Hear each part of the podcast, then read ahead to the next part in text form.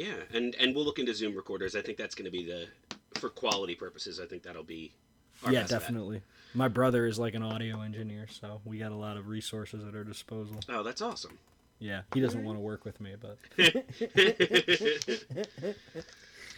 All right. All right, you ready? Yep.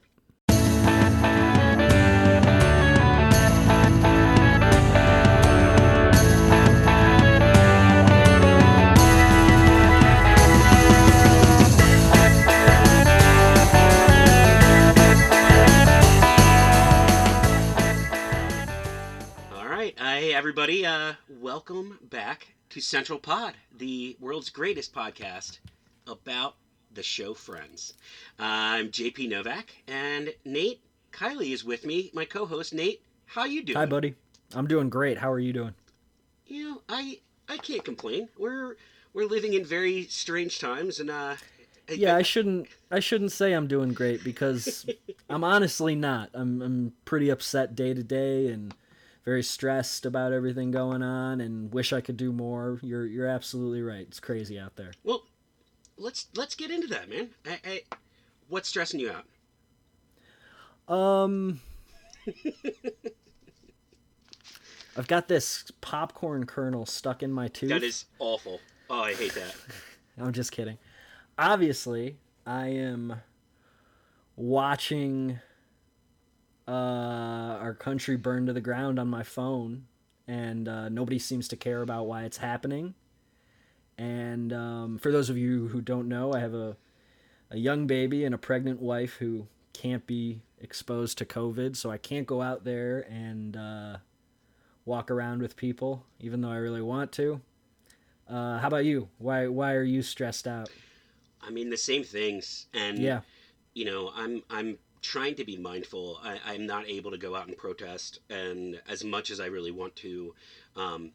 COVID was a real smack in the face because for a lot of reasons, not the least of which was my fiance doesn't have health insurance through her work. Oh, wow. And so the prospect of her getting sick is just so frightening. Scary. Yeah. Very scary. So but, you know, Claire and I are doing everything we can. We've donated money. She is helping to do some grant writing related to a lot of the causes that are supporting these protests and Black Lives Matter. And, that's really cool. I have now volunteered for a free legal services pro bono to assist with, you know, criminal work or even just, you know, bail-related things, immigration-related things that are surrounding these protests and this movement. And That's... JP, hold on a second, because, like, I want to hear more about that, but, like, both of those things that you guys are doing, just, like, wow, dude, like, that's one of the greatest things I've ever heard. I'm so glad I know both of you. Oh, you're so sweet. And can I just say, JP, that, like, I understand that legal work can sometimes involve, like, a lot of, like, clerical stuff that, like, anyone can do. Very true. And I'm serious, man. If you ever need me to, like, read something or, like... organize something, like if you have a menial task that you need done, please call on me because I'd be happy to help. You are so kind. That's awesome. I mean, I as I've gotten older and I've started to see the directions I wanted my life to go in and the person that I wanted to be, this is the kind of thing that's amazing to have this opportunity. I literally just, you know, sent in my contact info and the fact that I'm barred in the state of Maryland, and they were like, okay, here's a list of things you can volunteer to help with. And it's just important. And I think, you know, I didn't come from wealth. I went to school with a lot of wealthy people who I think that they kind of, some of them took for granted what they really had and what their opportunities were. I have tried really hard to maintain a level of still understanding where I came from, but also understanding that I don't understand the lives of these other people. And it's awful to think that I would know what a person's life was like when they were raised, you know, minority and living in a city. I was raised white male and in a suburb, and like, it's not the same. So I'm trying really hard to, imagine for all our older white listeners right now, because this is a friend podcast, and we probably have a lot. Imagine for all our older white listeners, if you went into a store and an employee disrespected you in a certain way, in a way so bad that it made you probably want to talk to a manager. And then imagine that that manager disrespected you in a certain way, the same specific way, like they were both in on something that you didn't really understand. And then you called the president of the company and he like did the same thing, and you like didn't have any recourse or like way to like get your fair service from this fast food restaurant that you're in. Now, like, you know, expand upon the natural metaphor that I'm making with black people and their lives and how they feel unfairly treated and have no recourse in which to turn, and it's startling to have to argue about. I agree, and I'll tell you my other stressor in a second, but I will say I'm trying to focus on listening, like, and like, you know, the message seems to be stand back and listen, but use your privilege to make sure that the platform is there for other people to have their voices heard. And I'm walking weird lines, and I'm trying not to overstep things, and I'm trying to, I'm. No, I think we both feel the same way. I mean, I haven't talked about my background a lot on this show yet, but like, I work in real estate, which is, you know, a supremely racist system.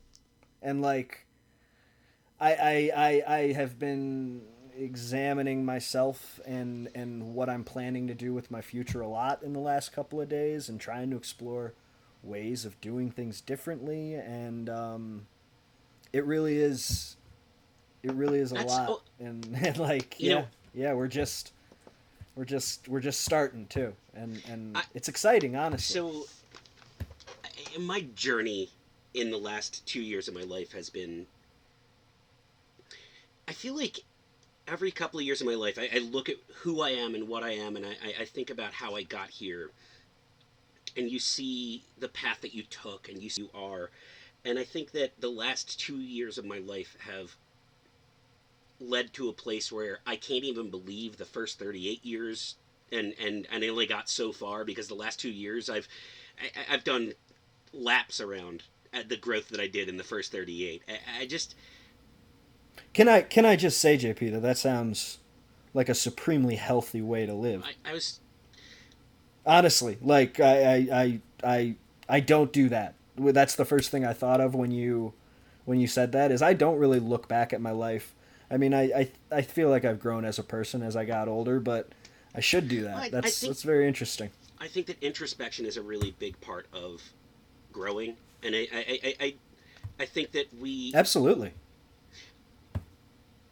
You have to be wrong before you can understand why it's wrong. And you can't be angry at yourself or be ashamed of the fact that you were wrong. You were only... In Buddhism, they have the skillful means idea, where... Ooh, I love Buddhism, man. Go on. In college, my professor, he always described it as his son turns to him. He's watching the cartoon. His son turns to him and says, "Are Mickey and Minnie Mouse married?" And like... it's like, okay, first of all, in canon, no, and then second of all, like, it's more complicated than that, and then third of all, they're not real, they're animated things. But because of where his son was in his life, his response was always, yes, they are. Skillful means, or skill in means is the other translation. Like, you're only capable of achieving that which is available to you right now. And so you grow and you get better over life. But in that moment, if it was only as progressive as X, that's all you were able to achieve right then. And you shouldn't be angry at yourself. But we're always trying to grow and head towards, quote unquote, enlightenment. And that's super important, man. Well, and I think that, you know, being kind to yourself and recognizing that is a big step of it too. But I think that, you know, I'm looking at this moment in history, and I'm just trying to sit back and hear, because I'm realizing that a lot of things that I might have espoused in the earlier years of my life, even like 6 months or a year ago, I have a better understanding now And I'm getting that understanding by just listening. And that's great, man. So, you know, and all of this has been, we are living in very powerful times. I always used to say the fact that I'm of a generation where I was raised without a home computer and then home computers when I was about, I don't know, let's say 12, 13, I think is when we got our first one. I saw that change, and like a generation now has been born where they always had home computers and they always had the internet and they always had cell phones. And I had that little bit of like, I was of a generation that saw the change, and the world is miraculous now compared to what it was. And we take it for granted all the time. I have access to basically all of the information on a little rectangular, slightly larger than a cigarette box device that lives in my pocket. But then I get in fights. Yeah. In the same vein, I would encourage people to get on Twitter, because that's a great place to fucking listen if you can learn who to listen to. I would also say, I mean, I know everyone thinks it's a garbage website, but I find it supremely powerful to see 50 different points of view, even if a lot of those are wrong, because you find the right one and then you also see why the wrong ones are wrong. I find it very interesting. I avoided Twitter for a long time, and I'm happy that I'm on it. I hate when people call it like a garbage or a hell site, because I'm like, no. It's pure edification. Yeah. We're like, garbage. Yeah. We're the hell. Like, I've seen minds changed on Twitter, and I have actually recently deleted posts where I got something wrong. Not out of shame. I will admit, I like, you know what? I had a bad take, and I apologize, and I'll take it down. Like, and I'm still doing that, and I think that it's just a new version of people getting informed. And I personally, I love it. I also, though we've talked about it, I love the Slurp Fam and the Bugling. I have people who I call friends who I've never met in real life. And my best friend in the world, who I host a podcast with, never met him in real life. I love you, buddy. Whenever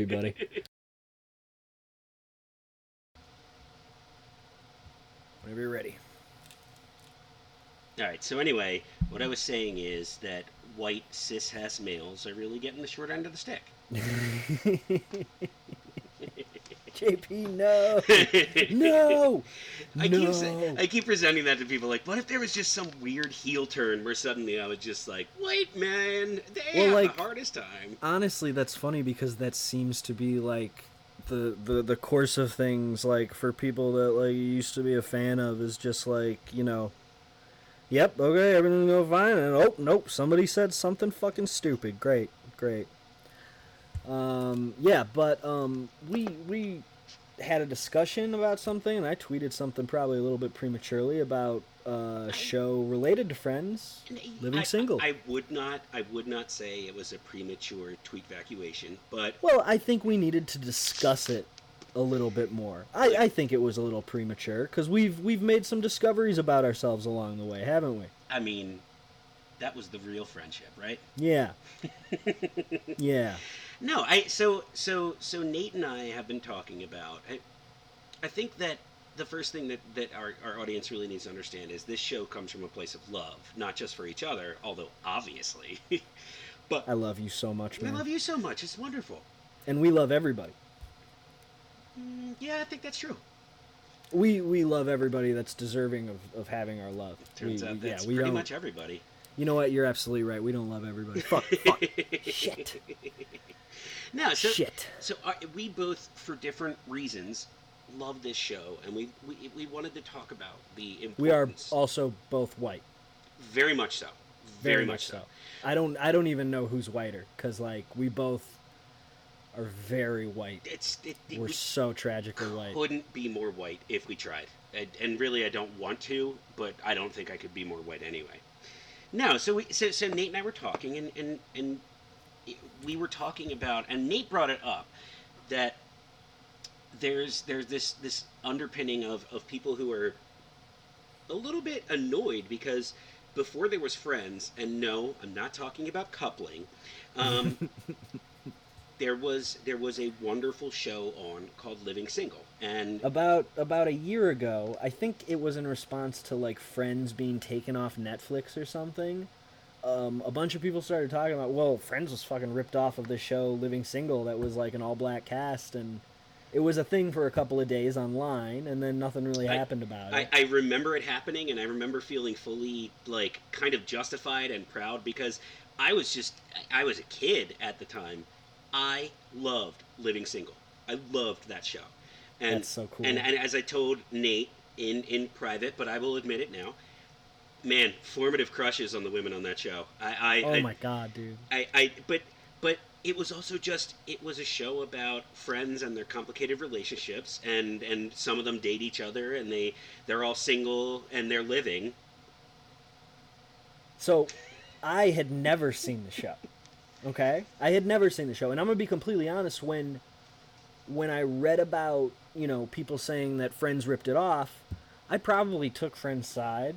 I'm going to be completely honest. I had never seen the show, and, I believed that Friends would have ripped off a show, probably. That doesn't surprise me, that a network, like, recast a show with white actors. That didn't surprise me when I heard it, but I was probably on Friends' side, and, you know, I just want to say that I watched the first episode of Living Single today, and I had the fucking time of my life, man. That show...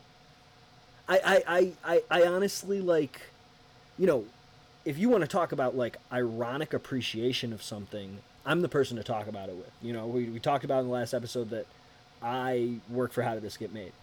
I can't, in good conscience, call my appreciation and the fun that I had watching this show ironic in any way. It was so much fun. 100%. And I am in love with every single woman on that show. It's true. It just keeps getting better, and it's got character arcs and growth, and it is a perfect show, and it totally encapsulates the time that it's in too, and the stuff they were talking about was so progressive for the time period. Yeah. I mean, like, it was so ahead of its time. I just watched one episode. Yeah.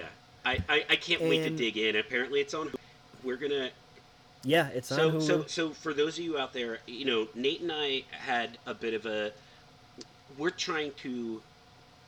In light of everything going on, we are not the two people to talk about Living Single. It would be so misplaced. We don't want to step up and give our voices to this thing. But simultaneously, we're going to do an episode about the show. We're going to do an episode about the pilot because I think it's important to talk about it in relation to Friends, which is what we decided to do our podcast for. We decided to do the whitest podcast on the face of the planet a day before the revolution started.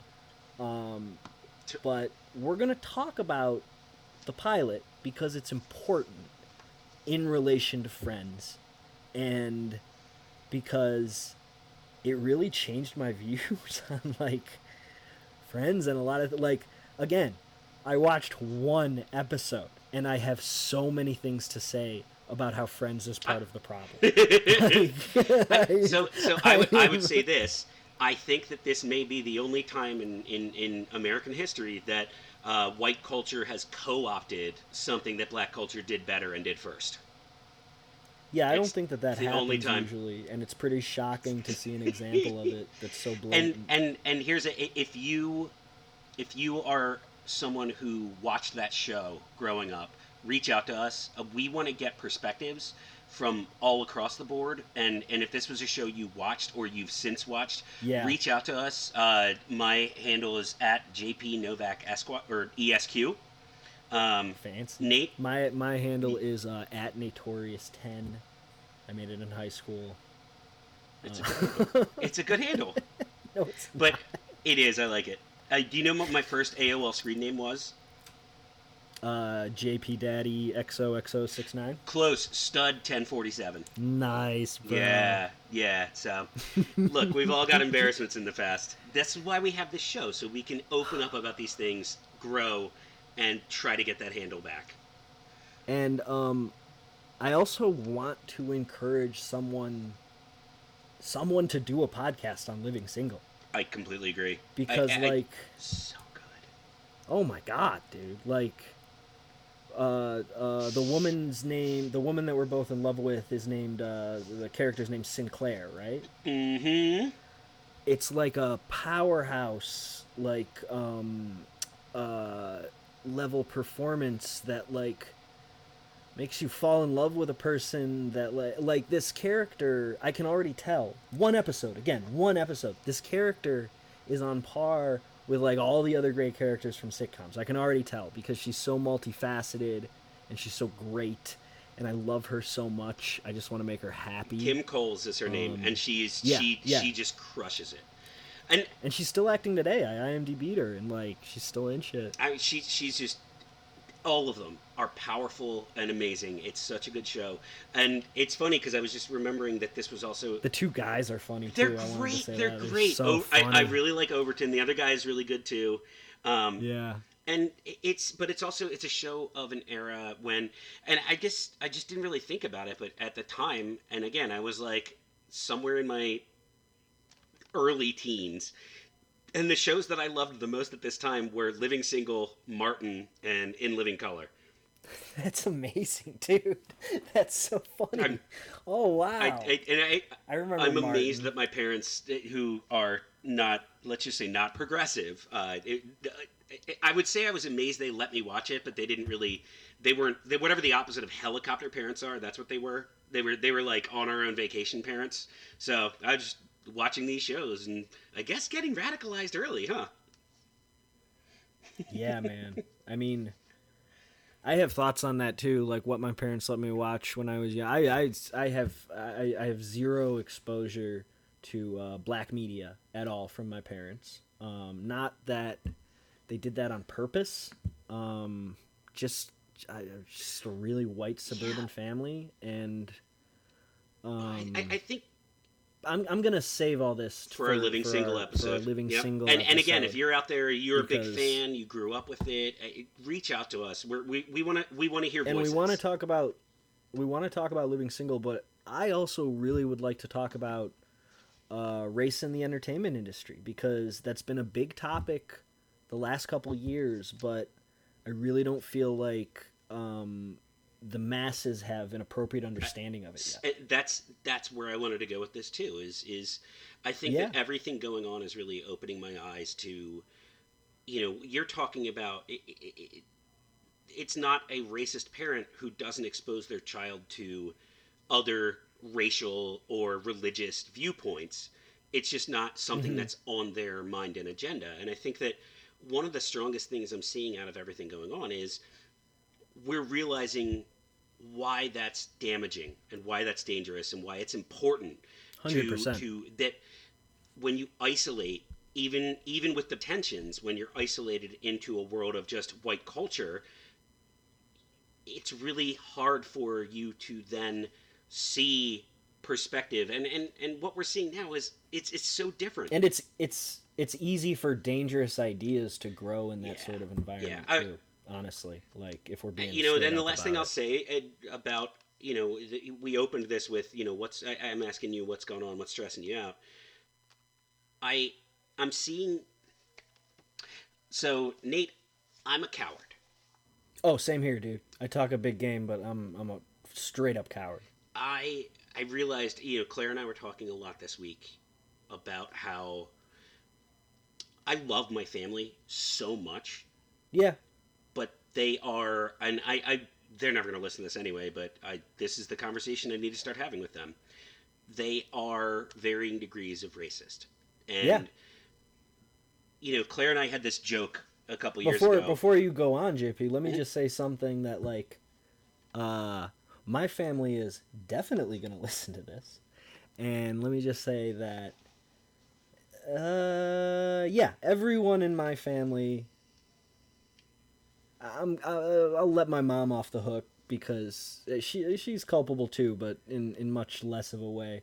Truly shocked by some of the things I see them post online, and I'm gonna get off Facebook soon because I was gonna say I deleted my Facebook from my phone, and it's just the best thing I've done for my mental health. And I honestly don't care if they hear this, and I don't want to talk to them about it, honestly, because I think I understand I should talk to them about it, and I should try to change their minds, but I've been doing that for fucking 4 years, and I think if someone's going to change their mind, it's not going to be me. And oh, that's yeah, I don't know. So a couple of years ago, when go on. You and Claire were talking about something. Well, no. By all means, you and I have that type of relationship where we're always gonna. I'm just up. We're always progressing the conversation. You're not interrupting me. You're telling something related, and if my point was important, I can bring it back. But also, we're moving forward, so don't apologize. That said, no so a few years back, so Claire comes from a really progressive family. Was a hospice worker. And Nikki and her father just retired as a social worker. They were raised very liberal and very progressive and very much understanding the importance of emotions and feelings and taking care of your community and reaching out. You mean to say they were raised correctly? Yes. And again, whatever the fucking opposite of that is my family. We were like, you know what's great is material possessions. They rule. Like. So Claire, you know, she got exposed to my family, and we have this. We do a holiday with. So my immediate family's all in Baltimore, but my parents are both from Philadelphia, and so all my cousins and uncles and aunts are up there, and we do once annually we do fake Thanksgiving. It's the Saturday before Thanksgiving, which is funny because my one brother can never remember when it is, and every like November 1st he's like, "Hey guys, when's fake Thanksgiving this year?" And it's like, motherfucker, it's been the same for like 20 years at this point. But we knew we were getting together. That's brother? One of my brothers, yeah. Yeah, motherfucker. Yep. He sounds like a real motherfucker. I'm in a big fight with him right now, so I probably shouldn't say that. But again, he'll never listen to this. Okay. So Claire was coming to this, and she knows she had met my immediate family, and she knew kind of the, oh boy, somebody's going to say something that's really going to upset. So we came up with this plan where as soon as someone said something that was offending our sensibilities, one of us would say, "Oh my God, is that a ghost?" And then both of us would leave the room. And bless her heart, I thought it was a joke. And then the first time it happened that evening, Claire was like, "Oh my God, John, is that a ghost?" And then she left, and I'm like, I guess I'm out of here too. I love her so much. That's amazing, dude. That's really good. But like, so that we were talking. The reason I like that so much is because it also is going to make everyone start talking about why you two are doing that in a very subtle way. I love that, man. I love that. So, but we were talking about it this week, and as much as we've always loved the "is that a ghost" joke, it's reflective of a thing where we don't want to get into the conversation, and we're walking away. And I haven't decided how strongly I'm drawing my line in the sand, but I've realized that I've been a coward, and I because I love my family so much, I haven't wanted to engage in difficult conversations. But that's I know that's exactly been a lot of tamping down, a lot of strong feelings that I have, and I just, in the face of everything right now, I don't think I'm doing that anymore. I want to be proud of the person that I am. For me, that's always entailed acting the way that I say that I am.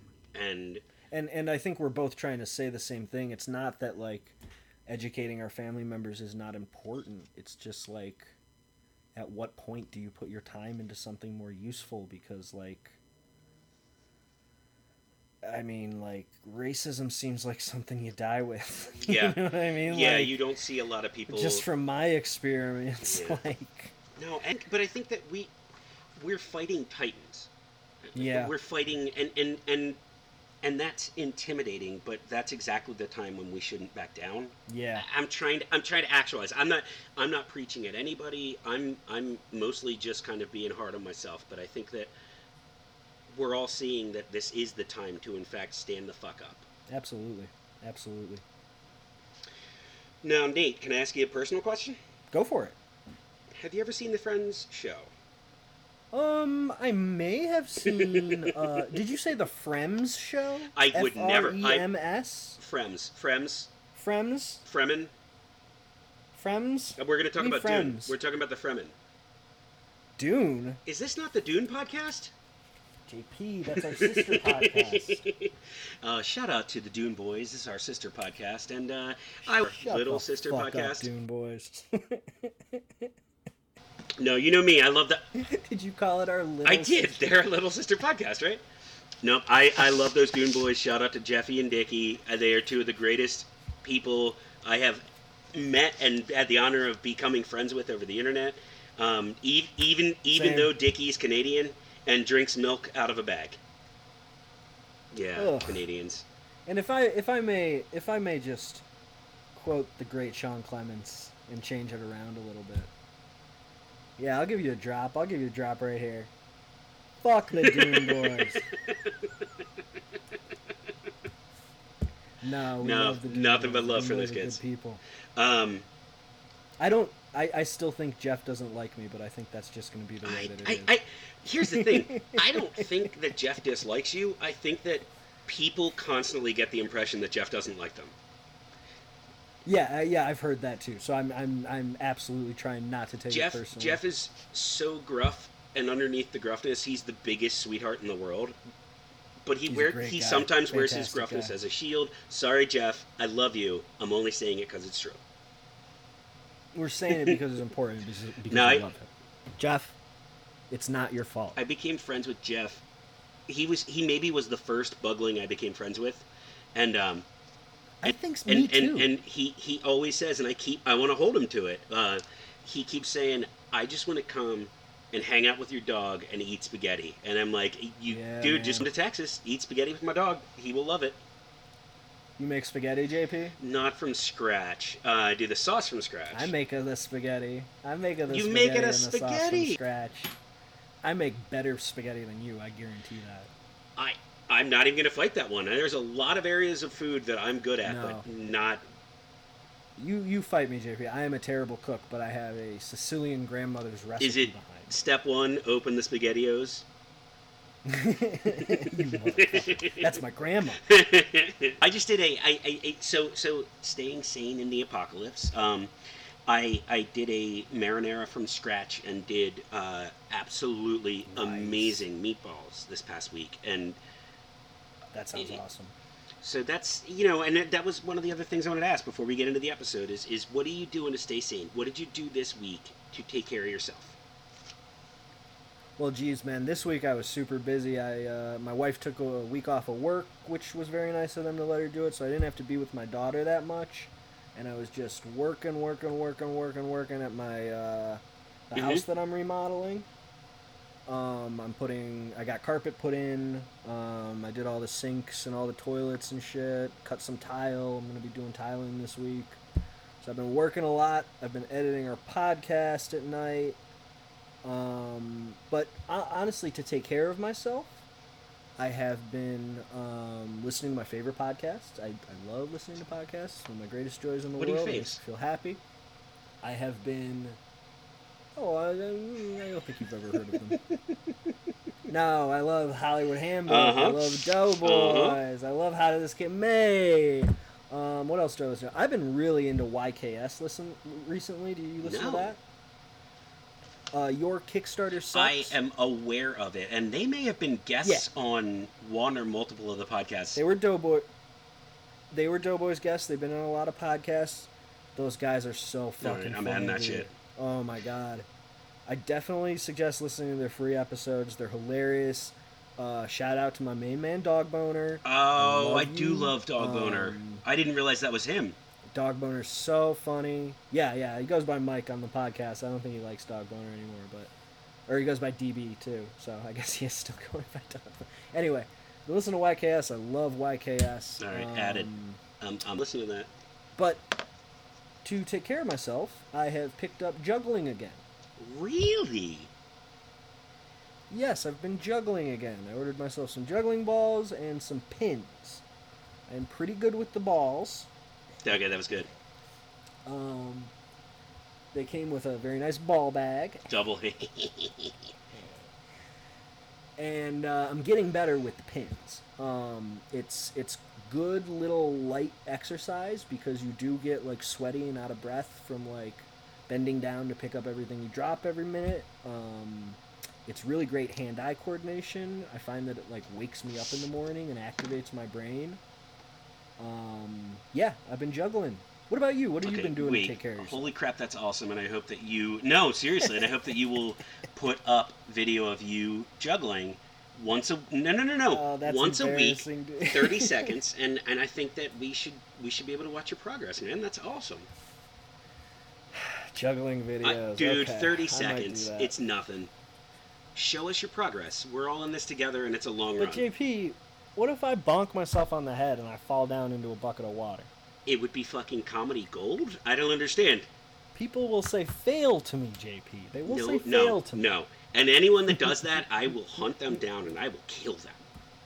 Mm-hmm. Yeah. Thank you. I know. I love it. No, I seriously, I think it would be awesome to watch your progress. What am I on a video. Yeah, what are you doing? What am I doing? Okay. I also have been listening to some of my favorite podcasts. Handbook, Doughboys. Yeah. I'm a big fan of Hello from the Magic Tavern. Okay.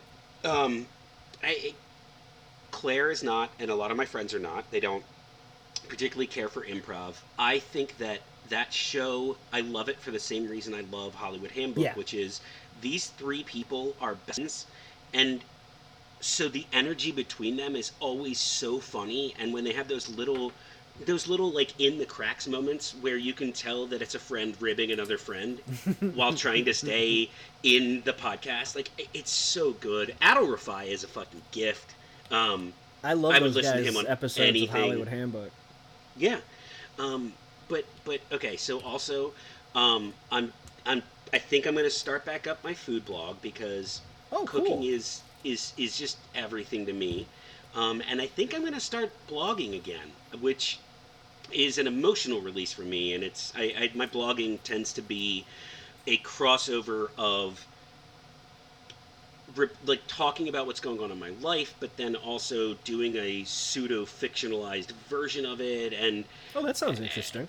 It's always been fun. You want to check it out? It's www.princeofy.com. That's Prince of WHY.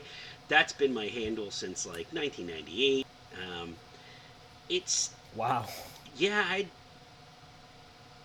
miss doing it, and it's also good for my soul and for my health. Absolutely, man. Writing is so important. Journaling in any way, which I mean, it sounds like that's kind of what it is on a different level, is so good for you. Yeah, I'm trying. I'm exercising. I went from 3 weeks ago, no exercise other than walking, and I'm now at 4 Pelotons, and I know that makes me very privileged. You got a Peloton? That's cool. In my defense, we bought a house, and so what happened was we had put in the offer, they accepted, and then the funding, because the pandemic shut everything down, all the paperwork didn't go through. And so the seller terminated the contract. Oh, wow. And so as a consolation prize, since I had that money for a down payment, I was like, we're getting a Peloton. We're going to be stuck inside for months. This is going to be good for our health. And then 3 days later, the funding actually came through. So we were like, hey, you guys should just come back to the table. And they did. So now I have a house and a Peloton. That's cool.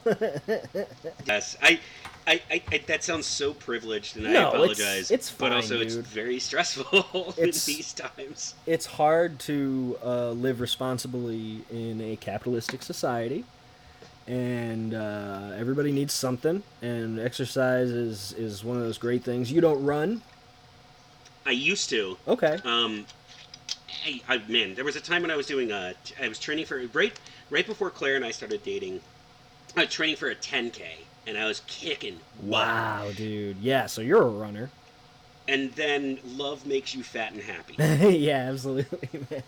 Like Claire would be like, she was living in Baltimore. I was in D.C. She'd come down for the weekend, and it was like, I should go for a run. And Claire's like, hey, do you want to watch horror movies all day and day drink? And I'm like, I love you.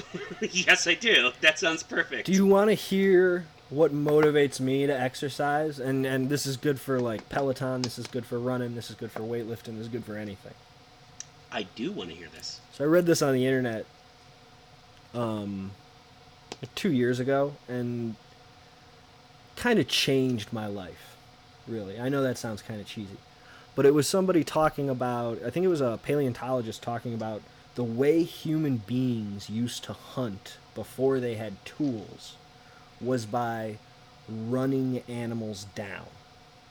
As in, they would find a deer, and they would start to chase it. And because of the way the human body is designed, if you can carry some water and you can carry some food, you can run forever until the deer gets tired from sprinting. And then you will be able to come upon the deer. You understand what I'm saying? My mouth is agape. That's so I know. Badass. And that's exactly what I thought when I read it, and I was like, wow, dude, I really don't have an excuse. Like, my body is built to exercise forever. And like, so that's what I use. That's how I get myself out, motivated and running and exercising. So it's literally the opposite of the humans in WALL-E. Yeah, exactly. Yeah.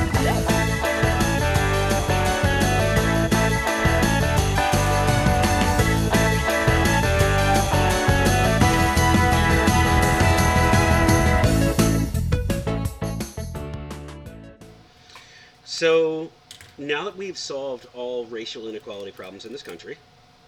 That feels really good to have done that. I feel like a weight has been lifted. I certainly. I definitely do. I feel free. I'm ready to go and just skip down the street. All right, yep. Nate. What is the name of this episode?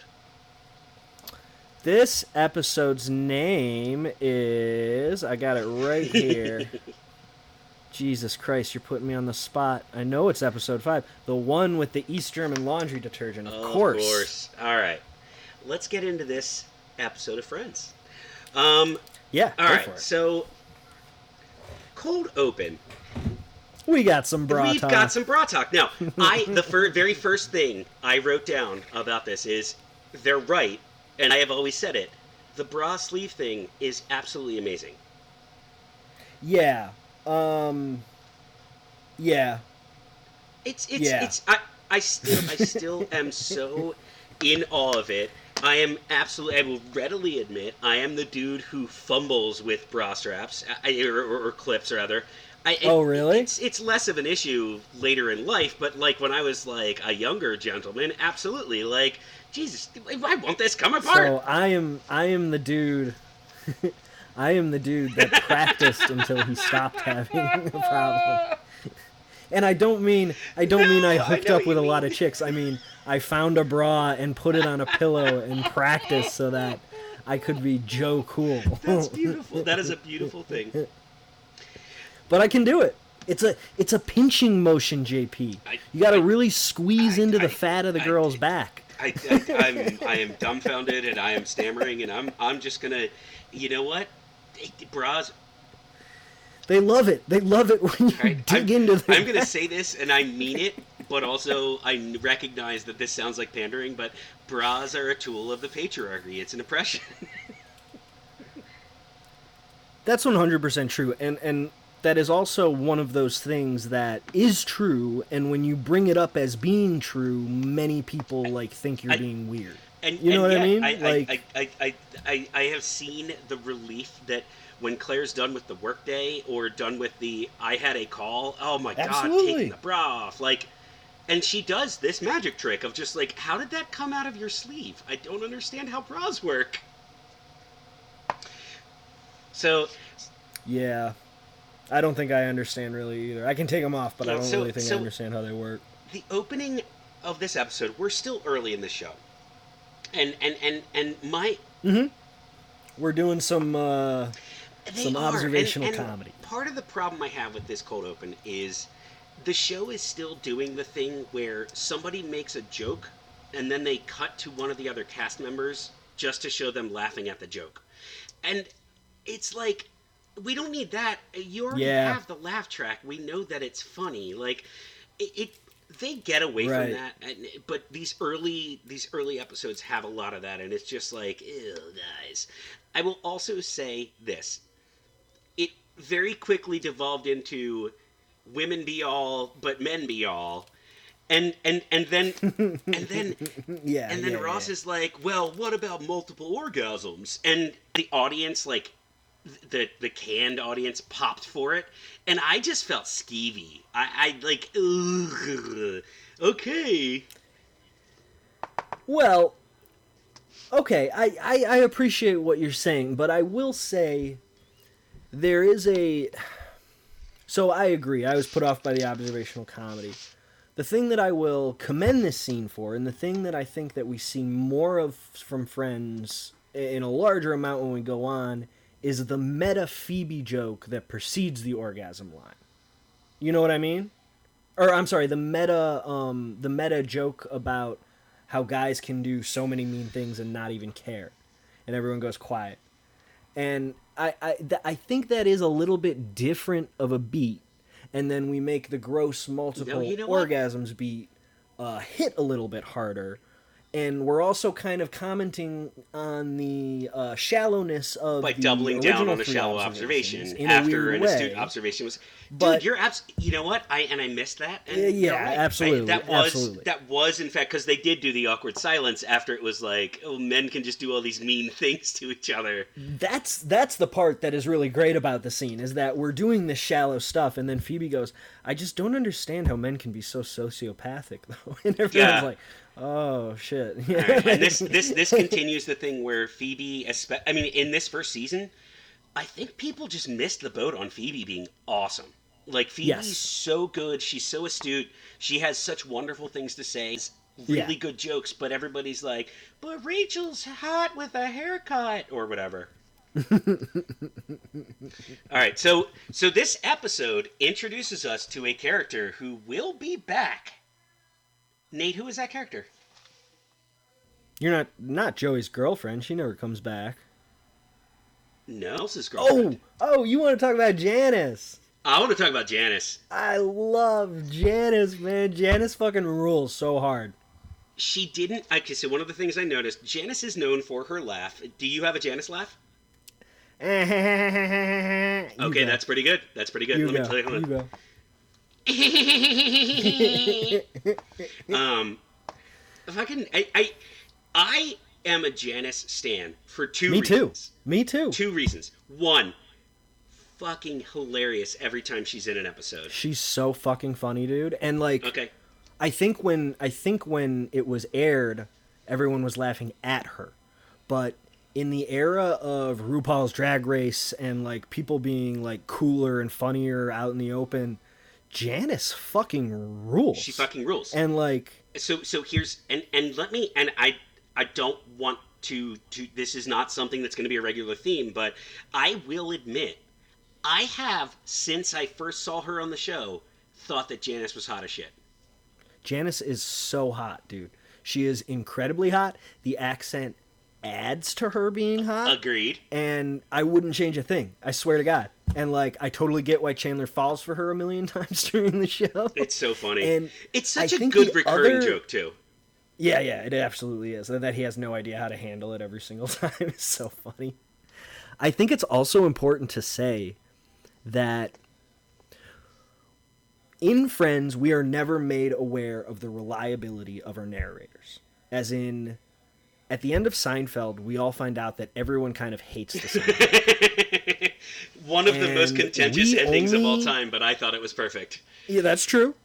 We only see Janice from the perspective of 6 people who hate her. Unequivocally hate her. And you know, in this episode, isn't she talking about how she's like organizing charities or something with her fashion business or whatever? And I'm like, she's a great person. She's the most unfairly treated character in this show. Absolutely. She's basically a Seinfeld girlfriend. Like, Like, we don't understand what's bad about Janice except her laugh, which again I think is funny every time, and also I think it's funny for Drescher and the nanny. So I think it's sexy, dude. Oh my god, dude. Like, all right, so we agree. Stan Janice. Yeah. So this is the We Stannis episode, or rather podcast. Yeah, we Stannis. And let me just say, her name is Maggie Wheeler. And she's been in other things too. She was in The Parent Trap. I think she's a camp counselor. She's clearly really talented. She reminds me of, I don't know if you watch It's Always Sunny in Philadelphia. Oh yeah, totally. So the McPoyle sister. Yeah. Turns out she's an amazing actress, and yes, I know what you're talking about. Really amazing things, and like, yep. To play a character who they present as so unattractive, awful, and Janice becomes bigger than life as this show goes on. But she's clearly very talented. So we've got our Janice, and so the premise going on with that storyline is Chandler wants to break up with Janice, but he's too much of a coward / I totally relate to him on this. He doesn't want to hurt her feelings, etc. And so Phoebe is offering to help him out, and she'll break up with her boyfriend, who she doesn't want to be with anymore, at the same time as Chandler breaks up with Janice. Sounds like it's going to go great, easy, it's wonderful. I will say, I did have a belly laugh over the guy suggesting, wait, so why don't you write her a breakup note, or just be a man, stop calling her. And like, that's awful. It's awful. It's also very true. Yeah, it's horrible. Absolutely a thing that even now, what is it, 5 years later, men are still doing this. And we also can encourage each other's worst instincts, I've found. So that's the worst part of Guy Club. Oh man. But right. JP and Nate's Friends Podcast for Boys is woke. We are woke as hell, and we don't support that kind of stuff. Yep, agreed. So I have a big note here that says bad cuts of laughing cast members equals, in all caps, smug. That was the impression. I kept getting, is like whenever they would do those cuts, and it would be like Courtney Cox laughing at something that Joey just said. Like, it just, like, it felt like it was a smug version of, like, the show being like, oh, look, we all think we're very funny. Yeah, that's hard to see, definitely. And they get past it. They do, but it just, Claire has this policy of, like, if you're going to try a show, you watch the pilot, and then you also watch the second episode. And yeah, that's a great policy. Because the pilot's always hot garbage for every show, except for Supernatural, which has maybe the best pilot of any episode I've ever seen in my life. Interesting. I've always said the best pilot of anything I've ever seen in my life is Modern Family, but I'll check out the Supernatural. No, Modern Family did it well, too. You're absolutely right. Yeah. I mean, I'm not even that big of a fan of that show, but their pilot is very strong. No, me either, but I completely agree. It's setting the stakes in that in a pilot is so difficult, especially because all the notes are going to change everything. Characters will disappear or be renamed. Like right. All right, so we've got one storyline. Joey. In the vein of wokeness, JP, I'd like to say that there are a lot of men lying to women to get them to have sex with them in this episode. I've never seen that happen. I've never experienced that in real life, and it did not happen in this episode. No, we're going to talk about that Joey storyline. Jesus, that is problematic. Well, also, we find out later that this may not be his intention, but Ross lies to Rachel about his laundry. He would never. He did, dude. It happened. And, like, when I was watching it, I was like, okay, well, like, they're trying to do a cute thing where, like, he gets caught lying just because he wants to spend the, like, night with talking with her and everything. But, like, why is he lying to her? Like, they're friends. They hang out every day. Like, I just ask if you can go do laundry with her. So, I completely agree with you. I think you're absolutely right. The reason I have liked Ross a lot, both as an adolescent and now as an adult, is I still cannot talk to women, even my fiance, in an honest way. Like, I don't want them to know I like them. I literally have asked Claire to marry me. I still don't want her to know that I like her. So, no, but it's a lie. And, like, I think that especially with Ross as a character becomes very important to start tracking these things, because I think that they make him, there's a lot of that. But in this particular instance, I think it's innocently intended. He is lying, but also he's got a crush, and I've been that guy who's like, I mean, Joey is really whole storyline is so problematic. And also, this is the second storyline involving incestuous sex with Monica. Like, what is happening? I made a note about that. It's weird that they're digging into the incest well so early and so often. I remember back when Friends was on, people like making jokes about how weird and open everyone was about sex when two of the characters were brothers and sister, and I never really put that much stock into it, but watching it again, I'm like, this is weird. And we talked about last week, the Monica's fully aware of the holiday that is Ross having sex for the first time, and that's creepy. Yeah. There's an episode like later where Monica and Rachel are having sex in Rachel's room, and Richard, don't get me started. We'll get there, Richard, but yeah. Richard and Monica are having sex in Monica's room, and it's like, that's your sister, dude. Yep. Like, can't you go to your place with Rachel? Yep. Like, why are you in the next room? Creepy. Like, this is super high school. It's not high school. We're not having sex on our friends' couches. Yes. Anyway. All right. Go on, so, JP. Go on. The only other notes I want to make here are, in this opening scene, Nate, have you ever gone surfing or bodyboarding? Yeah, I've been surfing a couple of times. I did it a lot when I was a freshman in college, but I'm not good at it. I can barely do it. Why? Are you aware of what a rash guard is? Yes. Okay. Joey is basically wearing a rash guard. Now, I understand it was 1994 or whatever, but Joey is basically wearing a rash guard in this in these first scenes of the episode, and it bothered me. When he's talking to his ex lover? Yes.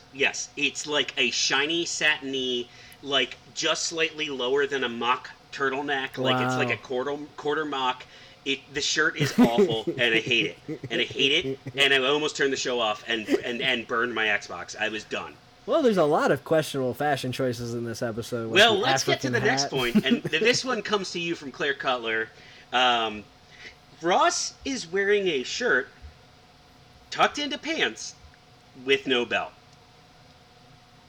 Yes. That has never been a thing. That is not a thing. It is awful, and he looks terrible. But it's laundry day. No, he faked that it was laundry day. You just brought this up. You're right, it's not really laundry day. Yeah, that's not a good look. But Ross is a dork, dude. Ross is a nerd. And so it does work with that, but it was still offensive to the eyes. Yeah, and, you know, you shouldn't be doing that. Hopefully they'll get better as the show goes. All right. Hopefully. The other point I wanted to make here is, God damn it, Joey is unreasonably handsome. Like I hate his hair in this first season so much. Yeah. But that face, he's got like friggin' Kirk Cameron hair. My God, hair. Though, the square jaw, the eyes, the smirk, like he's unreasonably, illegally handsome. The unrelenting Italianness. Yeah.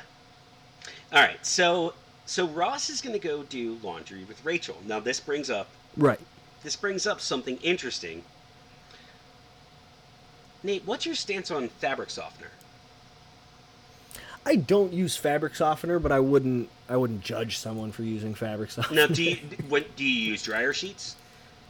I do use dryer sheets, but I don't think they have fabric softener in them because my wife likes the no chemicals, no dyes kinds of everything. So I think, I don't know, they probably do have softener in them, right? All right. I mean, I've always used dryer sheets in lieu of fabric softener, but okay. But I will say this: it wasn't because I thought that using fabric softener somehow questioned my masculinity or straightness.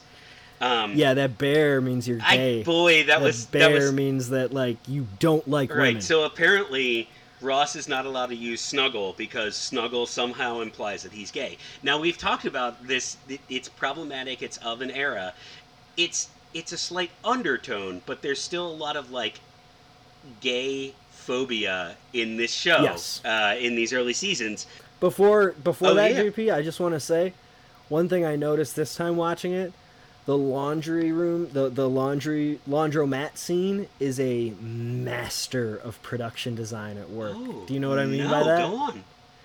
So, like, every single prop or set piece in the laundromat has like a product label on it or some sort of like fake laundry company name. I believe it says like Law-O-Matic on the laundry machines, Law-O-Matic or Lau-O-Matic, and then there's all these different non-existent soaps and fabric softeners and like all these different signs and advertisements for things that don't exist. It's very funny. I didn't even notice that. I'm going to start keeping an eye on that. That's awesome. Yeah.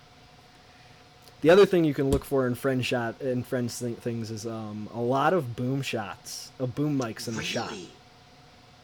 Yeah, I noticed that a lot because I'm not watching the show anymore. I'm looking for like weird things in production. See, I'm basically having my first rewatch since the mid 2000s, so like I'm still just watching it for the plot and everything, but now I'm gonna keep an eye out. I've also seen a lot of things where like in the later seasons when everybody's rich and famous, they didn't want to be doing their coverage shots. Do you know what that means? No, what are the coverage shots?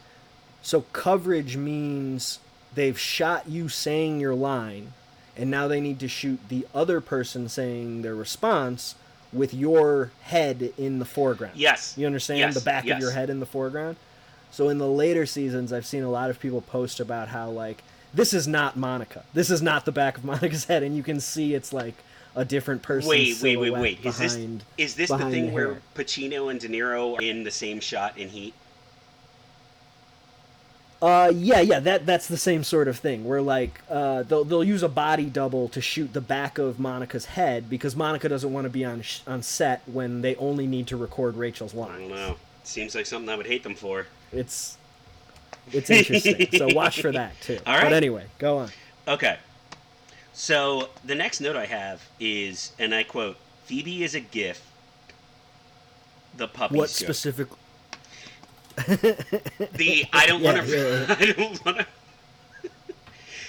She's so earnest in her delivery of every line, and the Phoebe and Chandler dynamic is one that I love as the seasons go on. Yes, I think that their columns that they're each in, I think that the two of them play well together. Yes, absolutely.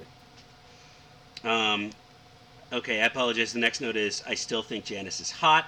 She is. It's not going to change. I'm so glad you said that. Nikki was in disagreement with me about Janice because I basically said the exact same thing that you said, is that I love her. I think she's cool, and I actually think she's pretty attractive now. Yeah. Now, so we're in the scene where, to walk through it, so the partners come into the coffee shop, and Chandler begins talking to Janice. Starts pounding coffees, too. and he the pounding of the coffee is really funny, and I wish they'd played it up more with the effect of the coffee. Yeah. But he looks over at Phoebe, who is hugging her now ex, and then he's walking out feeling good. Yep. And it's really is a good joke. Like Chandler's fucking this up. Chandler is fucking this up so badly, not being direct or whatever. Well, it's also like a Ben Stiller movie where like she got him a present and she wants him to meet his parents. It's like the exact wrong moment to break up with her, but he's still gonna do it anyway. Also, she got him socks because he already had Rocky socks, and my God, that's actually sweet. I'd like to have Rocky. That's like the sweetest thing I've ever heard. Yeah, We can mix and match moose or squirrel. Oh. Oh. Nikki is from New York, and she says like water sometimes, and I'm like, ooh, water, like a slight New Yorker accent. She gets it from her mom and her dad. See, I hate to admit it, but I'm from Baltimore with the worst accent ever, and every once in a while I slip into saying water. Oh, nice. W-O-O-D-E-R is how people in Baltimore pronounce that word. Well, I mean, my voice has kind of changed a lot, but I used to kind of have a Chicago accent, too. And every once in a while, I can kind of slip into that and say, like, Chicago or something really long. Oh, man. Like, nah. You're like, how did this get made? Deep dish!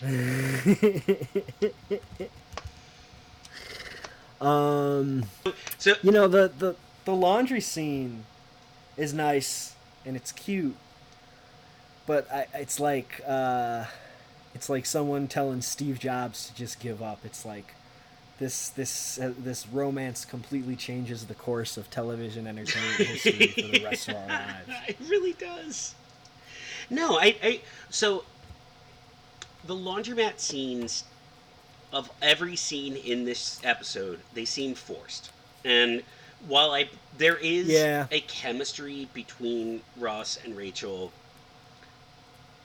There's something wrong with her. It's still early on, like her getting into the laundry basket at some point. Like, it's guys, you're trying too hard. It's a little nobody hokey. Acts this way. This is not people. But those scenes are good. I was so confused by the not African woman wearing the African hat and why. I'm glad you brought it up, dude. It just didn't make sense. I didn't understand what their point was. I am hesitant to say she is not African, because that was something I was thinking when I was watching it, is like, okay, I don't know, maybe she's African, but she didn't bring that costume. And like, that's everything's a choice. Everything is a choice. Yeah. If you look at the rest of the extras in the background too, they're all dressed like a television studio's idea of urban people. That's why it bothered me. It seemed very much to be, this woman is an annoyance at the laundromat. This is the type of person that comes to a laundromat, not Rachel. And that's 100%. And I don't know how intentional it was, but it did stink to me of like, hey, guys, that's not. What are you trying to say? Because again, it's also hard to impose modern day values on a former piece of art, but we do need to deconstruct this. It is, but also simultaneously, like for me, learning art, learning film, learning television, learning music, learning literature, is that every decision is in fact intentional. And so there was an intention in being like, this annoying woman at the laundromat who's absolutely a dick also is wearing this hat that is clearly like African culture.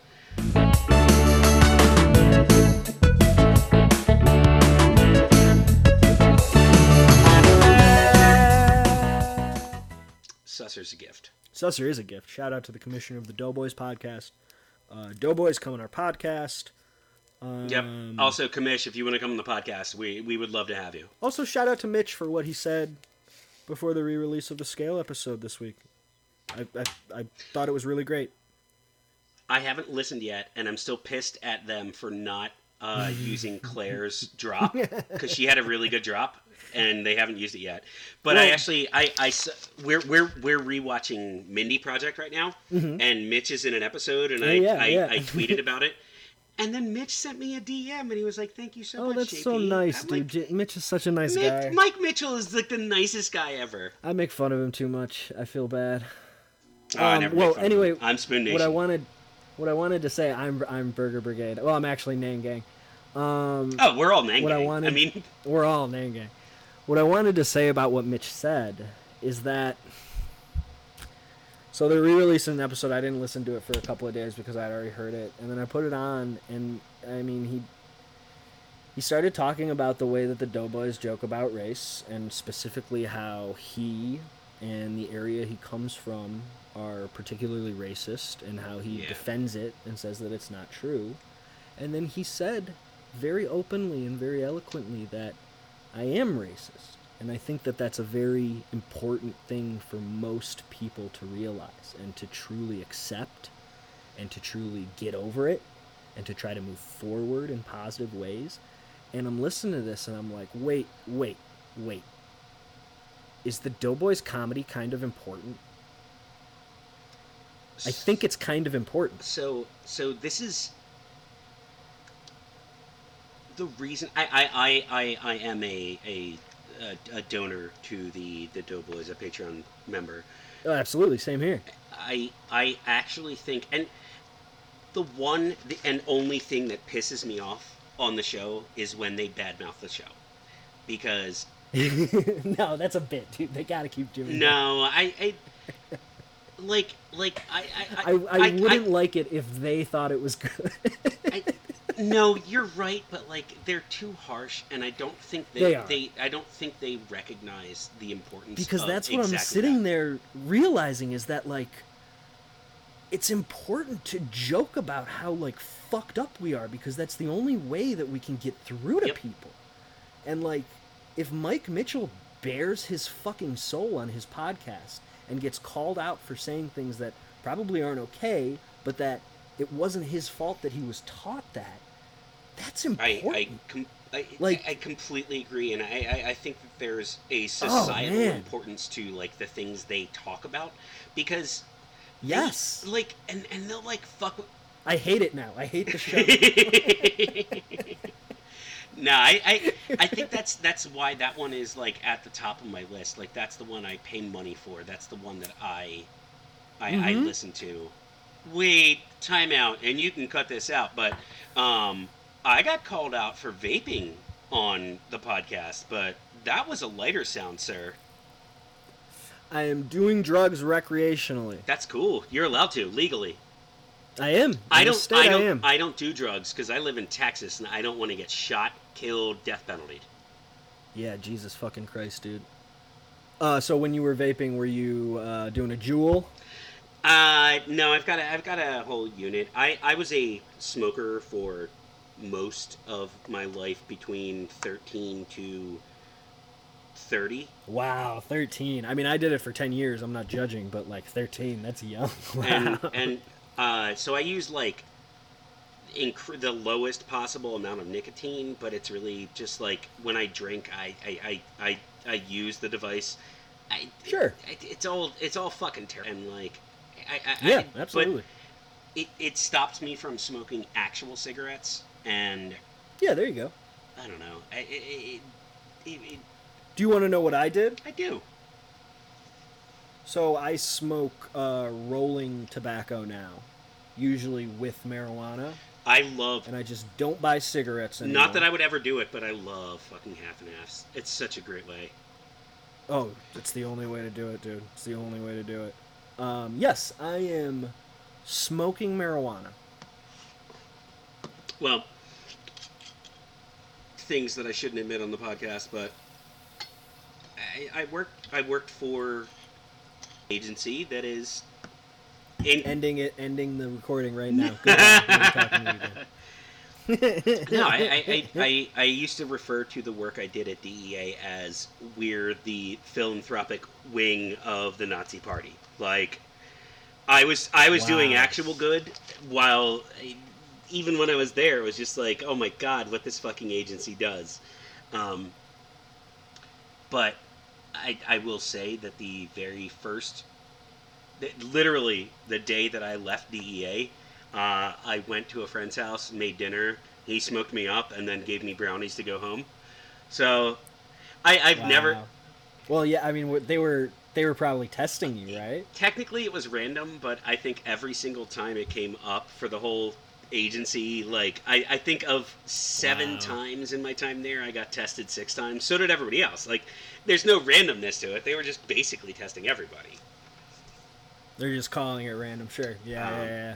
Are you recording this? Are you recording this conversation? I mean, I'm always wearing a chest microphone so I can catch motherfuckers saying shit like I'm smoking drugs. So you're fucked. Okay. Mm-hmm. Okay. Well, I'm recording this too, just so you know. Can't tell it's me. Can't prove it. Guess we'll see. All right, dude.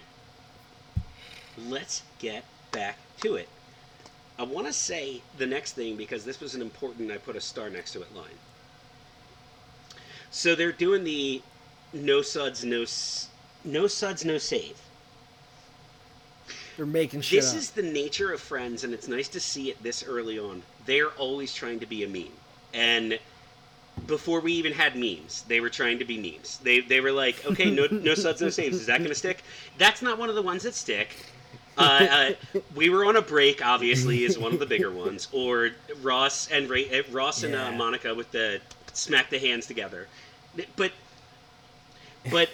they were always trying to do this. And one of the things I wrote down is this show is basically the Beatles version of a sitcom. Like, things that they did in this show interesting resonate later, become tropes, become things that every show has to do in order to prove that they are as good. But, like, this... and set an industry standard. And this show is just throwing them out there so early. So, all right. So, Ross and Rachel are in the laundromat, and Ross is trying to help her out with, like, separating her laundry, and then he gets a little weirded out because he's like, this is your underwear. Your white cotton panty things. Uh-huh. I relate to Ross so much. Yeah. I've lived with Claire for 5 years. And I'm still just like, these are your unmentionables. Yeah, and it gets worse the longer you're with them because they learn how dorky you are. How dare you? I'm speaking from personal experience. Mm-hmm. All right, so Ross and Rachel are having a nice little date. They're getting to know each other. We're rooting for Ross. We don't know if Rachel's really connecting with him. It does feel a little one-sided, but she sees some value in this guy. I mean, the dynamic between Ross and Rachel since they've known each other in high school is that Rachel does not understand that Ross is in love with him. I mean, that's except part that she admitted last episode that she knew he had a crush on her. That's true. But Ross is like full on in love with her. Yes. To a bizarre extent. Yes, and I think as the audience member, we have to get right with that because, like, dude, like, you haven't seen her in, I don't know, what, 10 years? Like, right. Are you really in love with her? But both sides grow. Both sides grow. Can we talk about the Joey storyline? I think we have to. Joey is canceled. Joey was canceled on the first 3 episodes of our podcast, and he continues to be canceled. You cannot lie to a woman to get her to have sex with you. That is not okay. Joey is canceled. So Joey has Zach Morris a date in which... Okay. JP, we're best friends. Mm-hmm. This just proves it further because I don't know what that means, okay? But in me and my wife's episode where we discussed this episode, I asked her, what is the Miss Doubtfiring equivalent of what Joey is doing? Because he's not dating 2 people at the same time and changing into costumes. He's trying to break people up and split the rewards with his supposed date. And I didn't know what that means, and you just said it. And I think we should both leave our wives and get married to each other. I am fine with that. Absolutely fine with that. It sounds wonderful. Zach Morris, what does that mean? He's trying to... Okay, so Zach Morris was the protagonist main character of a television show that aired on Saturday mornings called Saved by the Bell. Right, mm-hmm. Right. Zach Morris, infamously, did things like... He's the blonde one. Right. oh God, I can't remember his name, but he's actually Australian, I believe. He would often come up with schemes where he was trying to do things like balance 2 dates to prom and not let the other one know. A real scoundrel. Yes, and ostensibly for good intentions, like getting his dick wet, I guess. He's the protagonist? Look, I sort of. I was always more of a Lisa Turtle fan, but again, do not know what that means. Oh man, she's another character on the show. You got to go back and watch Saved by the Bell. Hey, we've got another podcast coming up, guys. Saved by the Bell, Saved by the Friends. All right, we're still workshopping. So the reason I call this is Zach Morris is the character thinks that he's smarter than the other people and is trying to trick them into getting his way for sexual gains. Yeah, that's the Zach Morris way, baby. Wow. Okay, that's perfect. Thank you very much for expanding my vocabulary. So, Joey wants to get back with his ex-girlfriend, sets up a double date between her and her current boyfriend, and then lies to Monica. And then him and Monica. And lies to Monica, telling her that these two are siblings and that guy is really into you. Absolute scoundrel. This whole storyline is like, and that's the reason that I never talk to that person ever again. Like Joey is awful here. This is fucking awful. What a terrible lie. And then now it gives us some good fodder because the couple end up like snuggling and making out, and the PDA is like, no one would do that at a fucking restaurant. Way too much. Yeah, it's way too much. But it does give us some like, I will say there was a funny line where Monica is upset that in her mind brother and sister are snogging, and Joey's response is, "Oh, what? Like you haven't done that with Ross?" And I did find that. I found that very funny. It was funny. But the whole it's funny because he's grasping at straws. But this whole side story is like, Joey's a sociopath and he's awful. Yeah. And then Monica buys into it and that's awful too. Well, yeah, I mean Joey's a sociopath, but only that part of his brain only seems to be activated when he has a chance to have sex with someone. Like a woman that he broke up with. So like, yeah, I got no sympathy for this asshole. And also, dude, I don't want to be mean to this woman, but what is the deal with her? Like, is she a model or something? Like, why does she seem like she doesn't speak English? Like, what is going on with her in this episode? So we were still in a state in Hollywood where someone could be attractive and not act and be in an episode of a show. But do you think the producers were like telling, or the director was like telling her to like play it up, like be like a bimbo? I think the producer was probably like, just be yourself. Just be yourself out there, you know. It's an attractive guy. It's Hollywood. Act how you would. I'm being. You know what? I'm not also being sensitive, but also like, the handsome guy was not any better. Like the good looking guy that she's dating was just as bad. Seemed just as much like a robot covered in human skin. That's like, exactly what it is. Honestly, they were gross to me, and I'm like, why is Joey sweating this girl, and why is Monica sweating this guy? Like, yeah, I don't know. And let's also be clear, when they go back into the coffee house, and high five each other, they have just had sex with those two people. Like, yeah, they are dripping in juices. Yeah, they just got it on it, and then they met back up to high five about it. Like psychopaths. Okay, counterpoint. I literally do that every single time I have sex. So nice, bro. And you know what, JP? We are best friends, and I want you to start texting me every time you get it on. Just a quick text, just being like, "Hey, dude, just got it on. It was awesome. Wanted to say what's up." No, I'm just gonna send you the thumbs up emoji. You'll know. Yeah, absolutely. You'll know. I'll know, and I'll send back the hang loose. Hell yeah, brother emoji. Yeah, exactly. All right, so that storyline, I don't want to get further into it. We've discussed how fucking gross that is. That one's the worst. I think if we want to be nice about it, we can say that it has aged poorly. That is the nicest thing we can say about it. All right. So I also wanted to add really quickly that the way that Joey and Chandler, like, work with Ross on this and trying to, like, take care of him and make sure he's okay. I made a note here. I'm divorced. And yeah, right. My best friends, they actually set up like a network of like, okay, who's calling John today? Like for the first like, That's nice.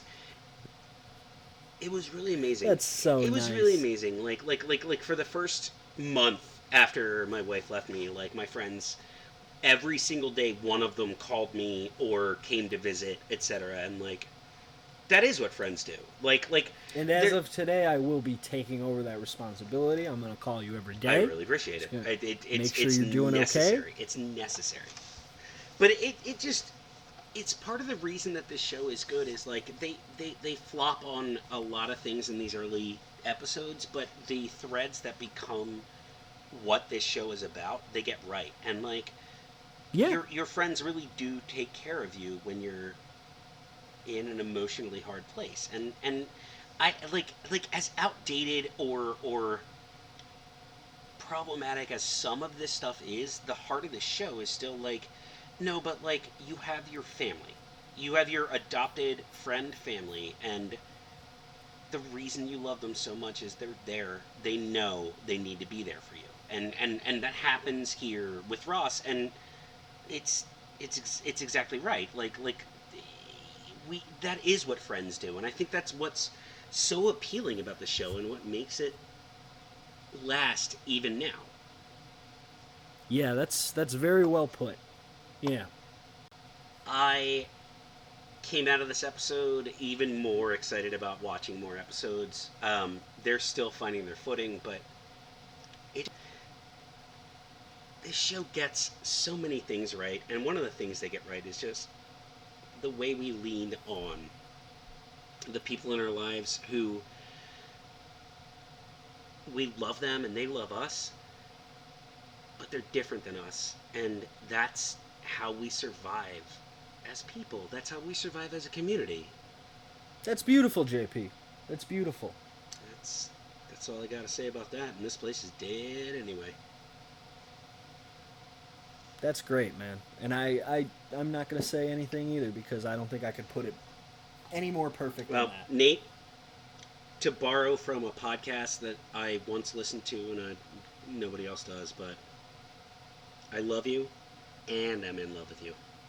JP, I love you. I'm in love with you. I love our listeners. I'm in love with our listeners. I love the friends. I'm in love with the friends. Oh, the Friends show is the best show.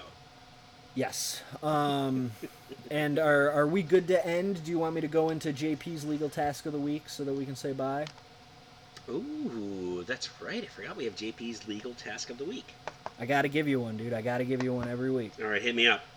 All right, so let me see here. Okay, so JP's legal task of the week for this week, if you could please make racism illegal, that would be great. Thank you. My pleasure. Much.